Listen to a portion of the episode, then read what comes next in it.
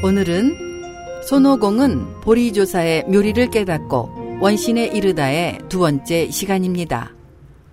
온갖 어려운 고비를 다 겪은 끝에 보리조사를 만나 불로장생의 법을 듣게 된 오공의 앞날은 어떻게 펼쳐질까요? 그로부터 3년이 지난 어느 날 조사는 보좌에 올라 제자들에게 설법을 했습니다. 법문의 내용은 화두를 세우는 요령인 공안비어와 외상 포피에 관한 것이었지요. 조사는 설법 도중 갑자기 제자들을 찬찬히 둘러보았습니다. 손오공은 어디에 있느냐? 예, 여기 있습니다.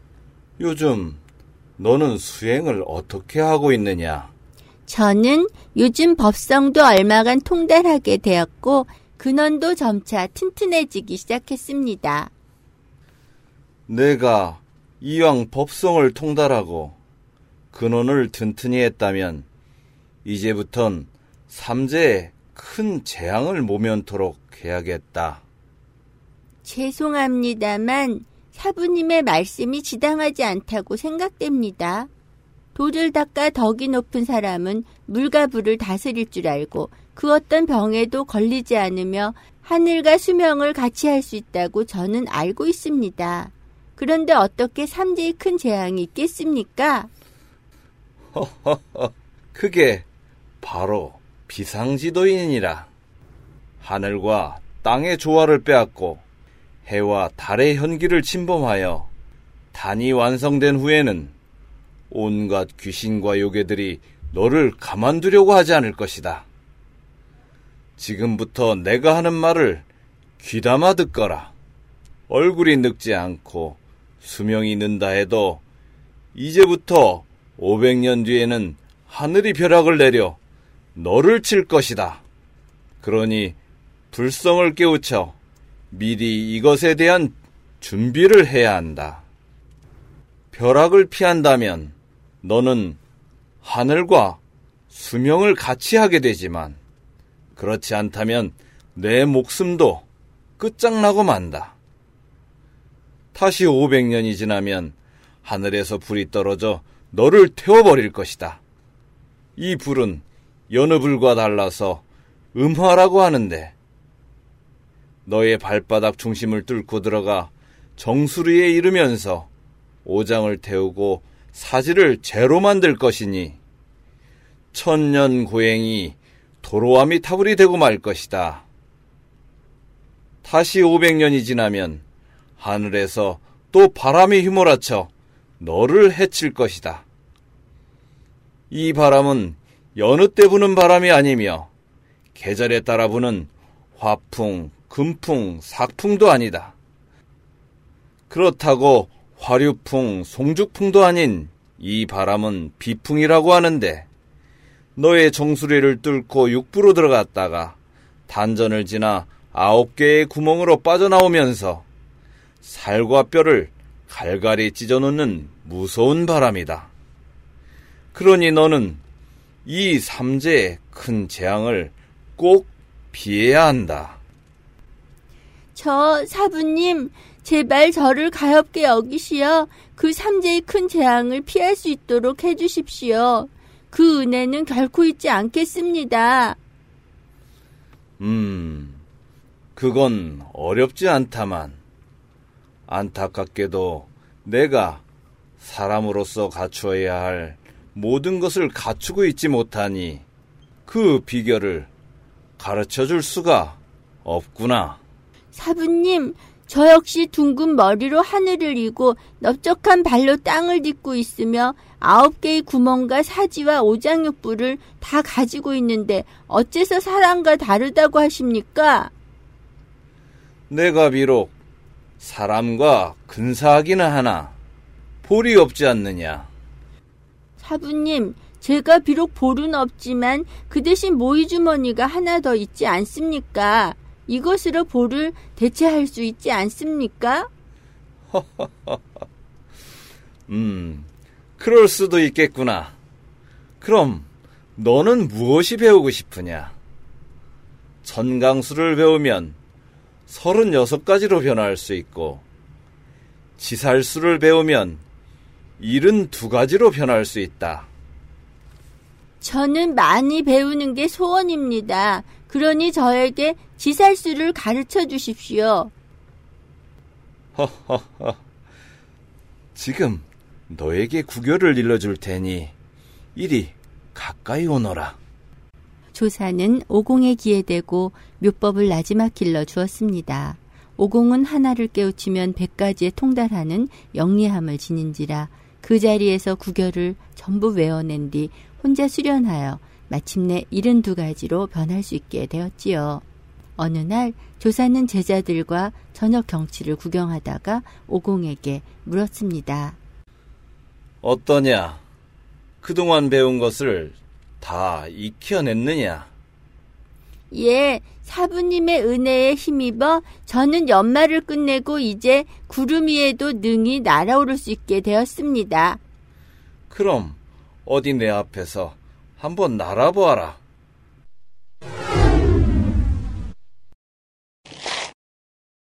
조사의 말이 끝나기가 무섭게 오공은 의기양양하게 제주 넘기를 한 번 하더니 훌쩍 몸을 솟구쳐 구름을 타고 삼리 남짓한 거리를 한식경에 다녀와 조사 앞에 나부시 내려와 절을 했습니다.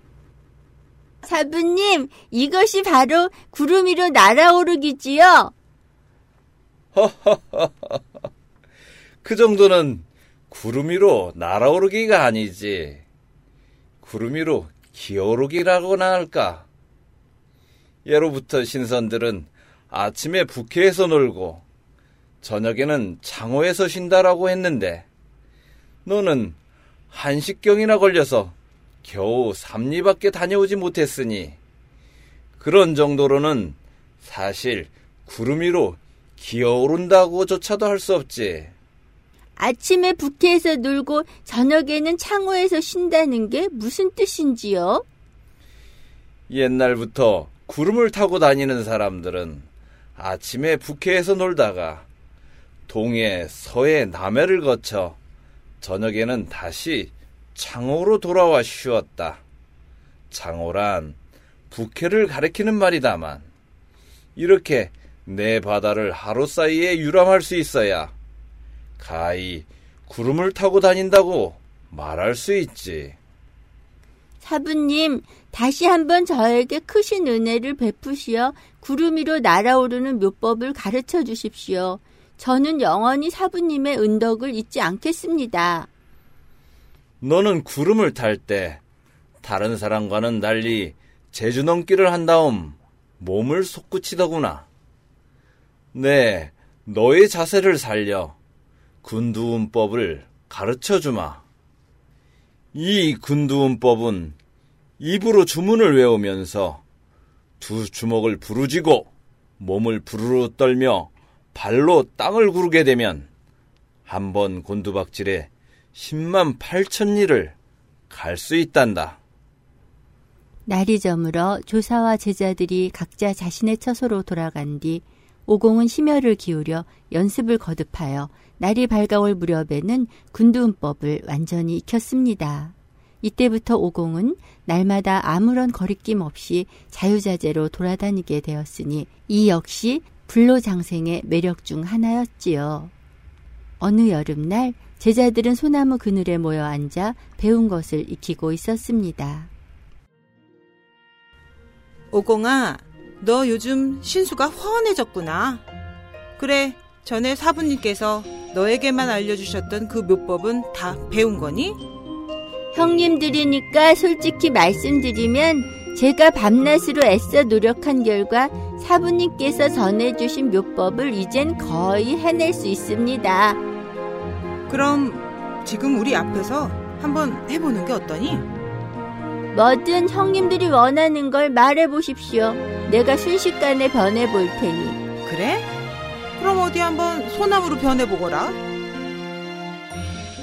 사철을 통해 안개 낀 아름다움이여 뉘락 구름 위에 바로 서는 빼어남 보였는가 한 점 원숭이 모습 찾을 수 없고 보이는 건 무소리도 잘 견뎌낸 눈 덮인 솔가지네 야, 이야, 정말 대단한데. 야, 이야, 원숭이 저거. 서프로 쌍둥이가 이야, 소노공이야? 정말 프로가 됐어. 저렇게 신기하단 말이야? 야, 저 원숭이 녀석 제법인걸? 야, 야, 야, 저놈 봐요, 저거는. 야, 저 푸른 소나무가 손오공이야? 아이고, 저, 저, 저거 원숭이 야. 녀석 저거 제법이다, 저거, 저거. 저게 손오공이야? 정말 대단해. 원숭이 치곤 제법이야.